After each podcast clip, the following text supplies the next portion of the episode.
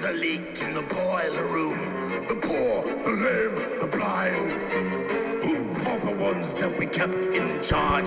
Killers, thieves, and lawyers. God's away, God's away, God's away on business, business. God's away, God's away. Welcome to the Armageddon in Retrospect podcast. Sorry it's been a while. I'm back, and I'm finally, after many failed predictions, going to do an episode on Charles Taze Russell. The Taze, as I like to call him, the founder of what are now known as Jehovah's Witnesses, but in his time was only known as the Bible Students. I think it's appropriate for this episode. Just hold on one second here. We're going to do a a drink pairing. Um, today's beverage is a 1914 New England IPA brewed with miracle wheat, pyramid hops, and it's guaranteed to disappoint, just like Charles Taze Russell himself. That's not a real beer. That is some insider JW humor. Okay, before I get started, um, there's some books you should read. I'm just gonna throw that out there. Um, I'm gonna get you know some of this is coming from Jehovah's Witness publications. Uh, you could read those if you want to. The 1975 yearbook of Jehovah's Witnesses on the United States talks about Charles Taze Russell. They also have a whitewashed history book called The Proclaimers of God's Kingdom, uh, and it's an extremely thick and heavy book, and it does contain some of the uh, blunders that were committed in the beginning of the religion, but again, it's very whitewashed and puts a positive spin on all of it. Um, okay, so non Jehovah's Witness publications, uh, I would especially read the book When Prophecy Fails by Leon Festinger.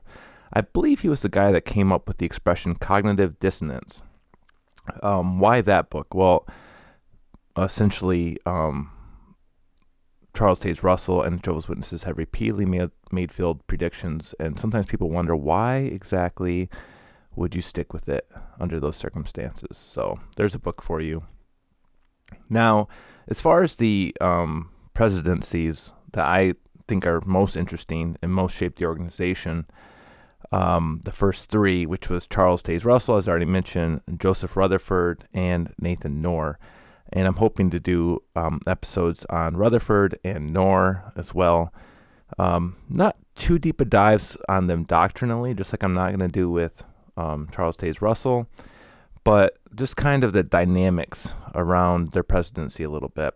Um, plenty of information out on the internet on these guys, so I'm not you know breaking any new ground here. Um, okay, so to mention one more book, The True Believer by Eric Hoffer.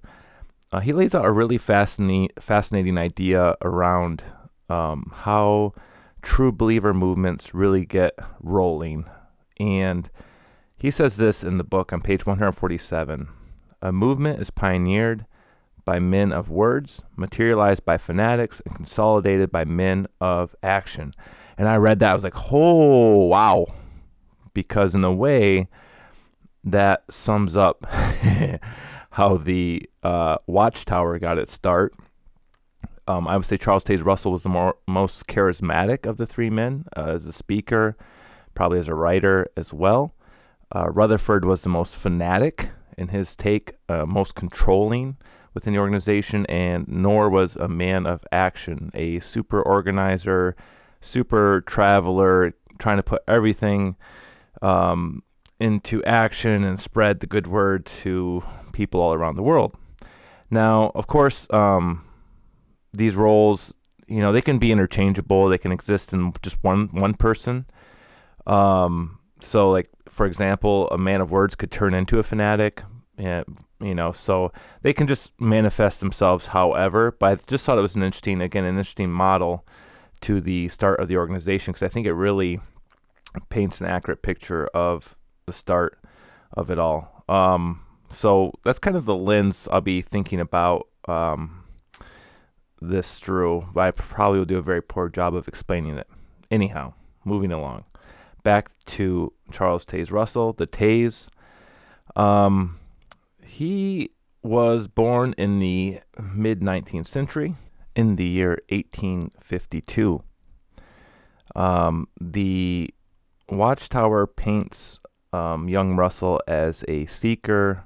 Uh, he was raised in his early life Presbyterian, and they say he was essentially someone that was questioning God, questioning religion. Um, in kind of in a doubtful way. It seems like his faith uh, may have been undermined by this is just a little speculation, but by the death of his mother and his siblings at a young age, he lost them. Um, and no doubt that maybe influenced him to question God. It seems like that's kind of the history they paint.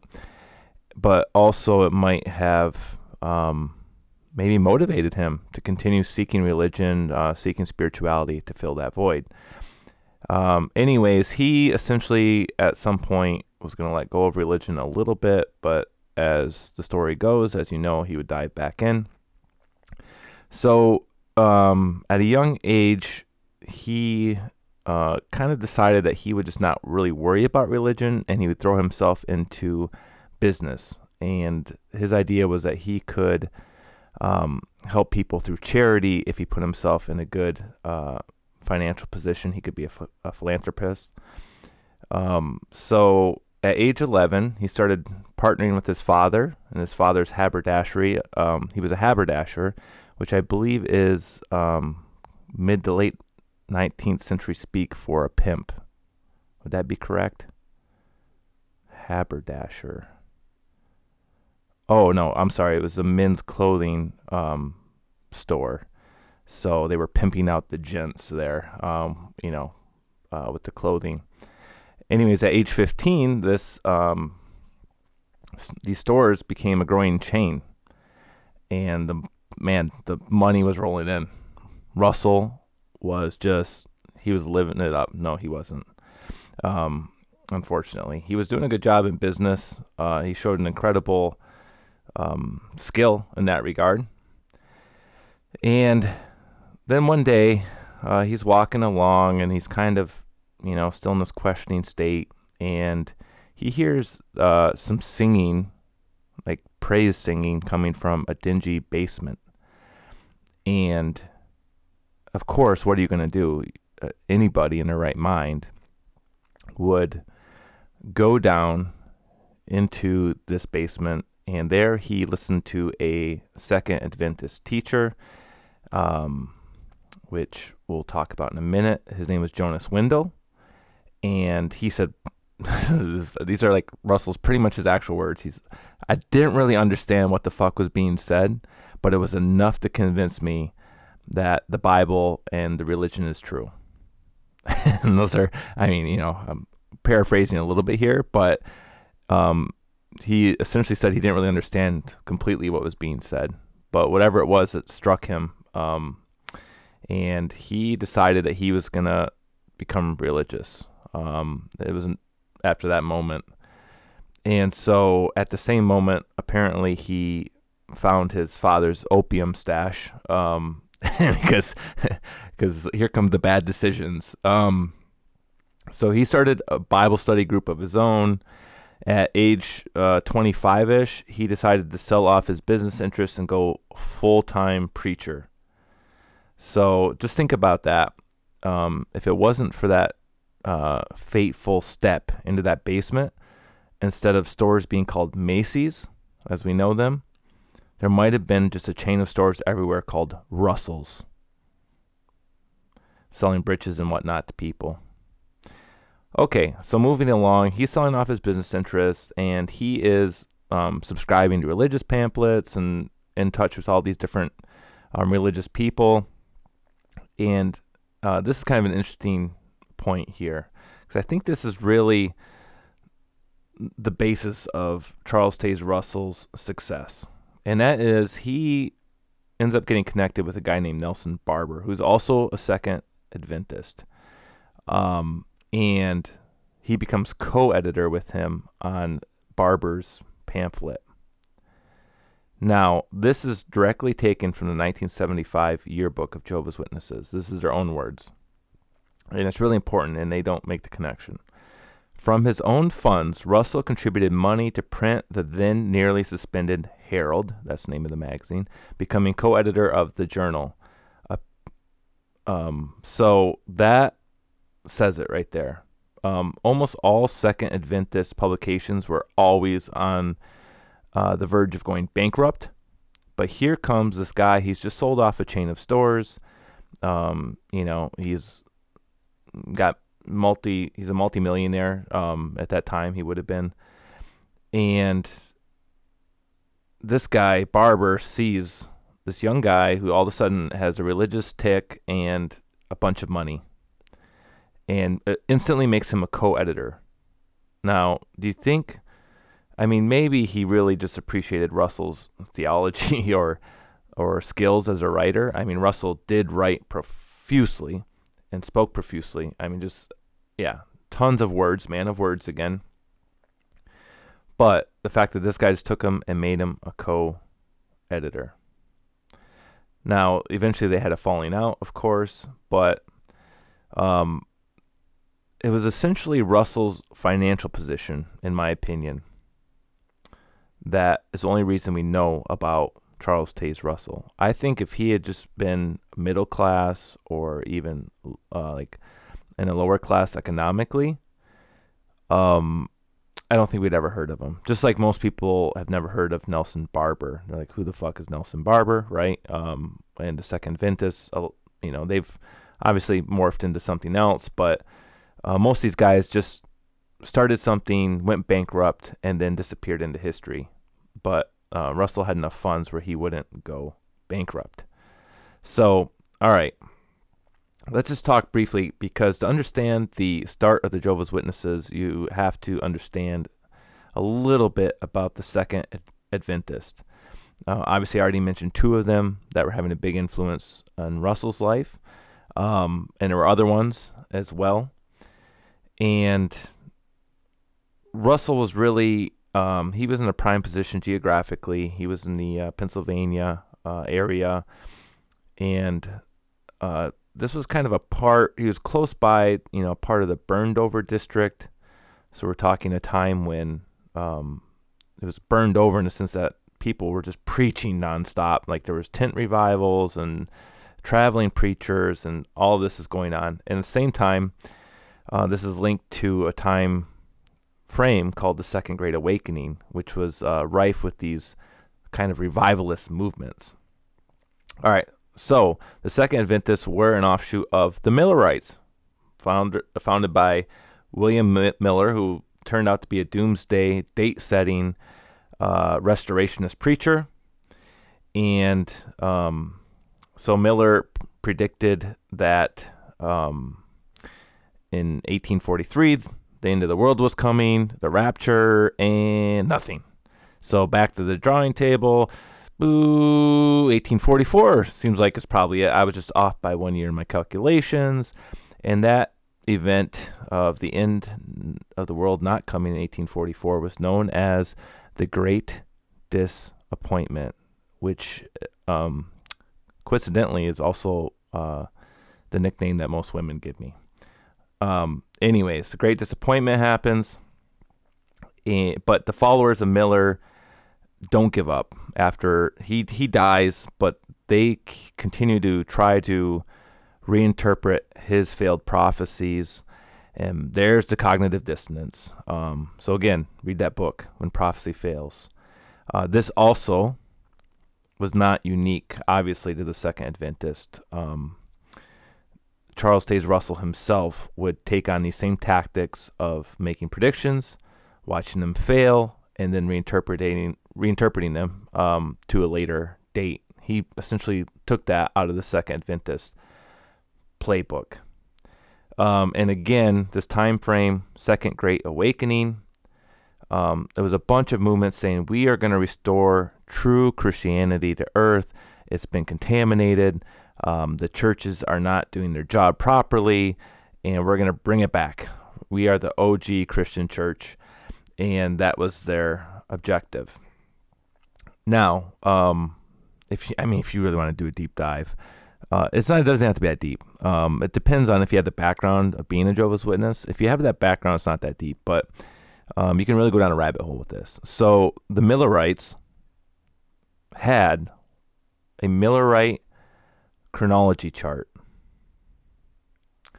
and I would say Google that and look at it, and it'll almost tell you everything you need to know about Jehovah's Witnesses because it's essentially a playbook for how Jehovah's Witnesses would run the religion. It's taking dates, taking years, um, taking numbers from the Bible, and then doing um, complex mathematics and mental gymnastics, and then pumping out predictions. And this is why Jehovah's Witnesses, especially, predicted that the end of the world was coming in 1914, which didn't happen. And so they just found the start year, some numbers, they add them together, and they say a day for a year, carry the one, subtract X. Yeah, there it is, the end. 1914, October, probably October 2nd. We have it. And another great disappointment that was awaiting them. Anyways, so Russell, this is all the stuff he was doing. He was, um, he started with Barbour making predictions about when the end was coming and what time frame mankind was in in relation to the end and Jesus' return, and he just kept messing up. Now, um, the funny thing about Russell is he, like I said, he had gotten into his father's opium stash, um, and so he was uh, open to, to, suggestion by a lot of different ideas. If you look into um, the things he had going on, for example, um, when he predicted the end for 1914, he didn't just use the uh, Bible chronology. I use that very loosely and numbers in the Bible, he um, actually got into pyramidology. And so he said that the pyramids were God's stone witnesses and that you could measure different passages in the pyramid using, of course, the proper pyramid inch. And holy shit, look at this passage. You measure it here 1,914 pyramid inches. 1914 is confirmed. So he had some crazy ideas. Um, I'm not going to get into all of them, but essentially he became a uh, formed some of the basic ideas that stick with Jehovah's Witnesses to this day. Uh, non-Trinitarian, they don't believe in the whole the Trinity. Um, they um, also don't believe in hellfire. They don't believe. Um, let's see here. What else? What else? Uh, Russell actually celebrated, I think, most of the holidays. Um, he they didn't have a thought in their head, obviously, at that point in time about blood transfusions. All the, a lot of that stuff came later. Um, but he had some ideas that have stuck to this day, like kind of some core uh, beliefs that stick with Jehovah's Witnesses. But most of his stuff is in the scrap heap of history, uh, including the pyramids and all of that stuff. A lot of the chronology, the the dates, and all that stuff has just been completely washed away and they act like um, nothing happened. they just sweep it under the rug, and then they just roll out new stuff and call it new light. Okay, so um, all right, let's just circle back real quick because um, at one point, uh, Barbour uh, gets angry at God because God hasn't come on Barbour's timetable. And so he writes an article saying, uh, basically saying Jesus' death doesn't mean anything. And Russell takes, he's like, no, no, this isn't it. So he fires back uh, another article. So they start having what I guess today would be kind of kind of like a rap battle in the pages of this journal about the value of Jesus Christ's ransom. And it didn't. It, anyways, ended up falling out completely. They parted ways, and that's when Russell decided to start his own magazine. Why? because he was fucking loaded. Remember, fucking loaded. So he could just leave and start his own magazine. He started the Watchtower in 1879, and of course, Barbour's Journal went bankrupt without his financial support, and Russell's Watchtower remained. And after that break, he was no doubt grateful he could take some of him and Barbour's followers with him on his side after the split. And the Watchtower magazine is still the flagship magazine of the Jehovah's Witnesses to this day. Now, interestingly, a little side note: Russell had his wife Maria, who kind of had kind of had equal rights into the magazine. She could contribute articles. Uh, she was uh, editing, writing, and at some point, uh, Russell realized she had a vagina, and that got shut down. so he, he thought she had too much power, and they then had a falling out. They got a divorce at that time. Uh, he she kind of accused him of some scandalous behavior with some other women, which is quite possible. And then Russell was just essentially on his own with a, a group of dudes he had, just like some editors and stuff like that. Um, they had like kind of their little corporate committee there for the Watchtower. And so they were just uh, basically Russell was writing everything, tons of books, pumping out books, uh, and just volumes upon volumes upon volumes of mostly nonsense.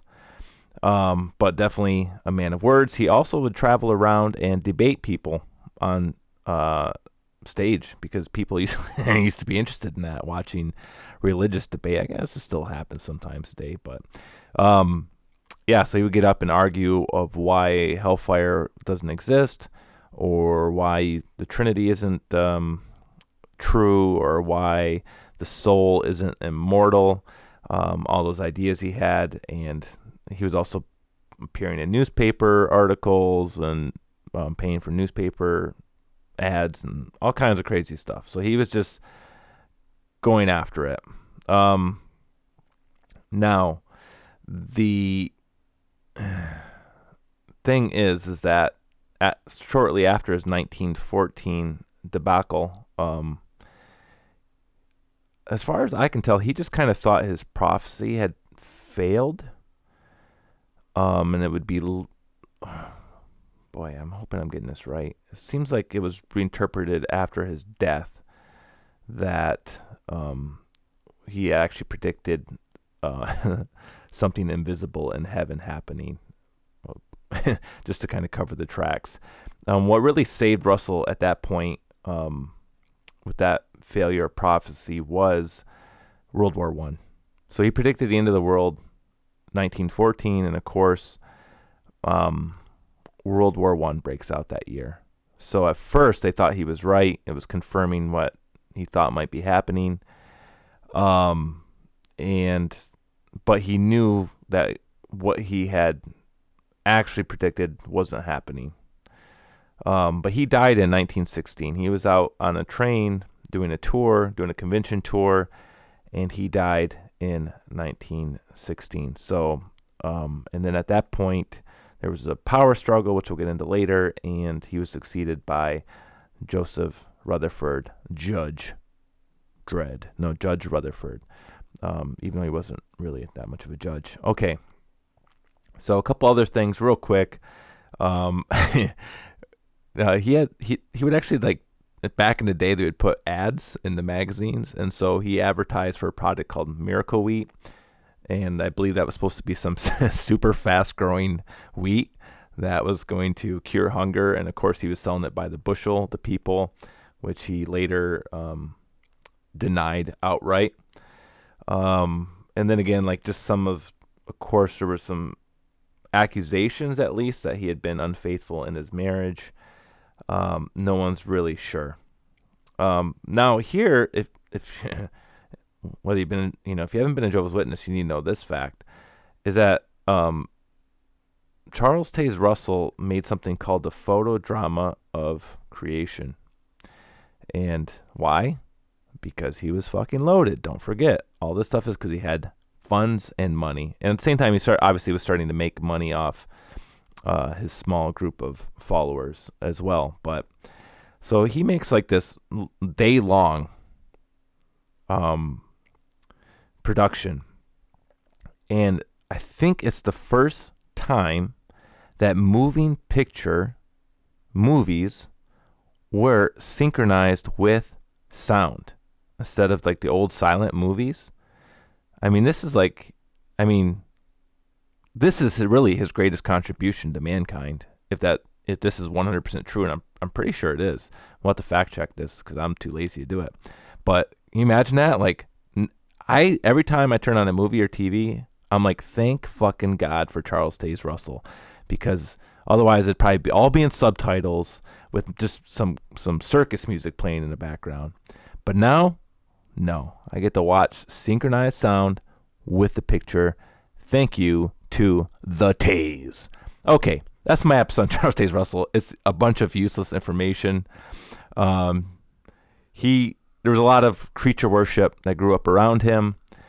Uh, they were they actually called his followers the Russellites, um, and he half turned down the creature worship, half accept it.